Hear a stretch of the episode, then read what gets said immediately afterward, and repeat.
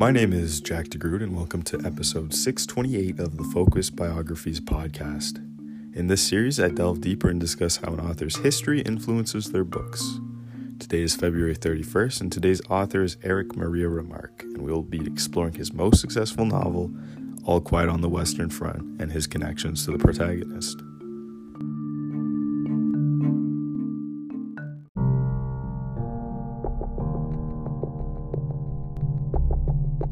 All Quiet on the Western Front was released in late 1928, it was met with critical acclaim and commercial success. This was due in large part to how it captured the raw emotions and experiences of veterans who had fought in World War I. Imagine yourself on the battlefield, the endless fields of mud and barbed wire, the constant sound of gunfire and explosions ringing in your ears, the feeling of fear and hopelessness, the constant loss of friends and comrades this is the world that Remarque brings to life in his novel. Remarque was able to create a text that veterans could relate to deeply because he experienced what they experienced. Secondhand emotions are less accurate and don't provide vivid descriptions. They lack the authentic emotions and experiences that actual veterans can recount. Remarque paints a terrifying story of loss, suffering, and terror even incorporating mental illnesses such as PTSD or shell shock, as it was called at the time. The reader can see a sharp contrast between the boys at the start of the novel and at the end.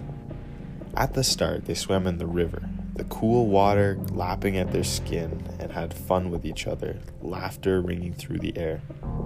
This is in stark contrast to the group less than a year later, where most of them are dead the sound of gunfire and explosions now etched in their minds. Those who remain alive have all lost many things friends, limbs, family, and especially their minds.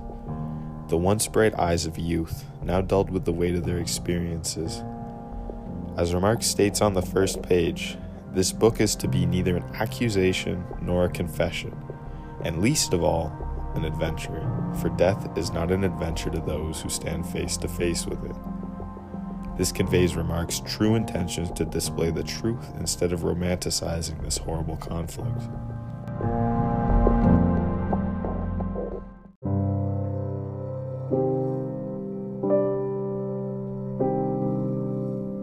But the question that remains is how was Remarque able to picture such a grotesquely fascinating story?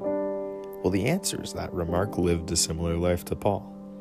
He was drafted into the German army when he was only 18, similar to Paul, who enlisted when he was 17. They were both forced to grow up quickly.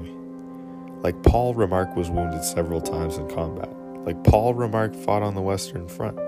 Like Paul, he was wounded by shell fragments and sent back to Germany. Like Paul, Remarque saw many of his friends die in the war.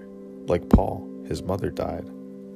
As you can tell, Remarque and Paul, the protagonist of All Quiet on the Western Front, have many similarities.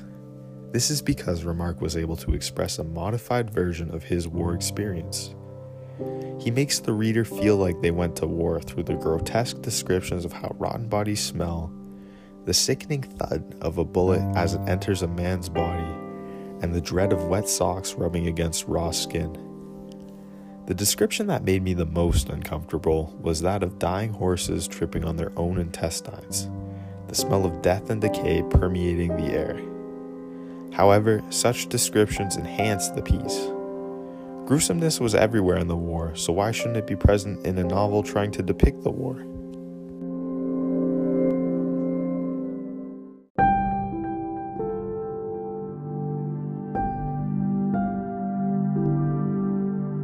Is details like this that contribute to the continued sales of this book, almost a century after it was first released.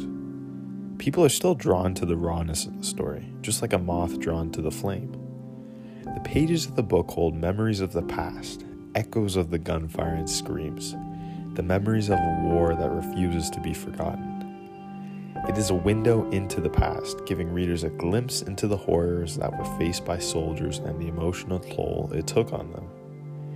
The reader can feel the weight of the past on every page, every line of the text. It is as if the author had reached through time and touched the reader, allowing them to feel the trauma, the pain, and the loss that was faced. It is because you cannot create this text creatively.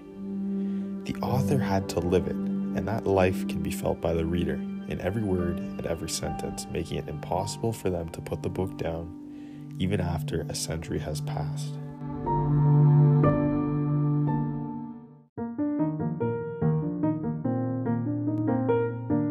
Thanks for listening to this week's episode of Focus Biography. Join us next time when we will be discussing the connections between the Diary of a Wimpy Kid series and War and Peace by Leo Tolstoy. I'm your host, Jack DeGroot, and until next time, goodbye.